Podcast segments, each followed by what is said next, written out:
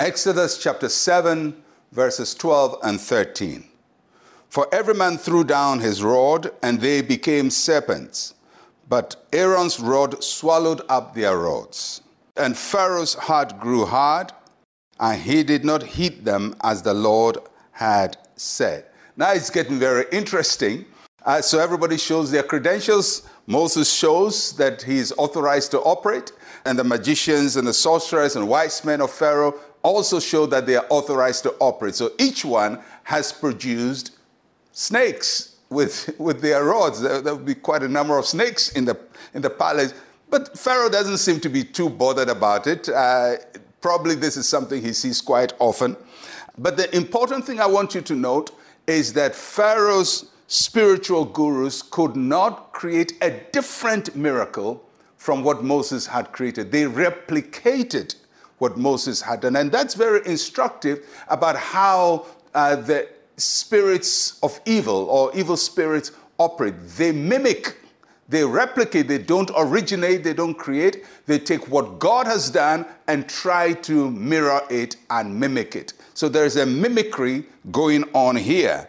They, they produce the same thing that Aaron and Moses had produced. And the scripture simply states that the Aaron's rod swallowed up their rods. So there, there's no rehearsal. I mean, I mean, so you get the impression it was a very quick work, you know, something very quickly. So they, they produce, the rod produces the, the, the, snakes and quickly psh, they, are, they are swallowed up. So there's no struggle, there's no fight between the rods, it's just, just picking them up one by one and, and swallowing them. So it's a quick showdown and a quick victory for Moses. The, the word swallow has these implications. One, it means to overwhelm, that means to establish superiority. So immediately, uh, the rods of the magicians turned, that of Moses showed superiority, probably lifted himself up and just showed that he, he's bigger than these guys. So the first implication of swallow is the overwhelming superiority of what Moses had produced. Secondly, to swallow means to destroy, to break down something that used to stand. So these serpents seem to be alive, seem to be working, seem to, to have validity, and they're swallowed up. They're swallowed up both in their serpent state and in the original state as rod. And that gives us the third uh, uh, implication of swallow means to eradicate. That means they didn't get the rods back. They're not going to be able to produce these miracles again. And I like how the scripture puts it. It didn't say that it swallowed the serpent, but it says it swallowed the rod. So the rod is their sign of authority, their call card, more or less, their validation and Moses' serpent just took away their validation and says, basically, you don't have any validity, you don't have any power. You, so the rod they would have operated with is swallowed.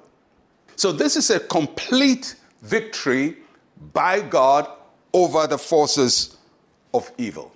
And this is what God is demonstrating that although people can mimic what he does, his power overrules, overwhelms, destroys, and eradicates. Although people may seem to be doing the work of God, in the end, what is true, what is genuine, will overrule, will overwhelm, will destroy what is fake and mimicking the power of God. We just have to trust God that whatever is of God stands in the end. And that's one of the, of the things that God does, that what is of Him stands. That's what Gamaliel said. If it's of God, it will stand and the rod of Moses and Aaron stood on this day.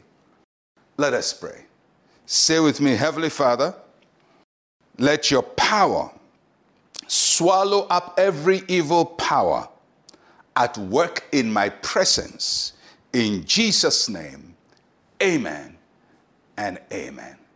Well, I'll catch you again tomorrow. I'm Pastor Mensa Otabil. Shalom, peace, and life to you.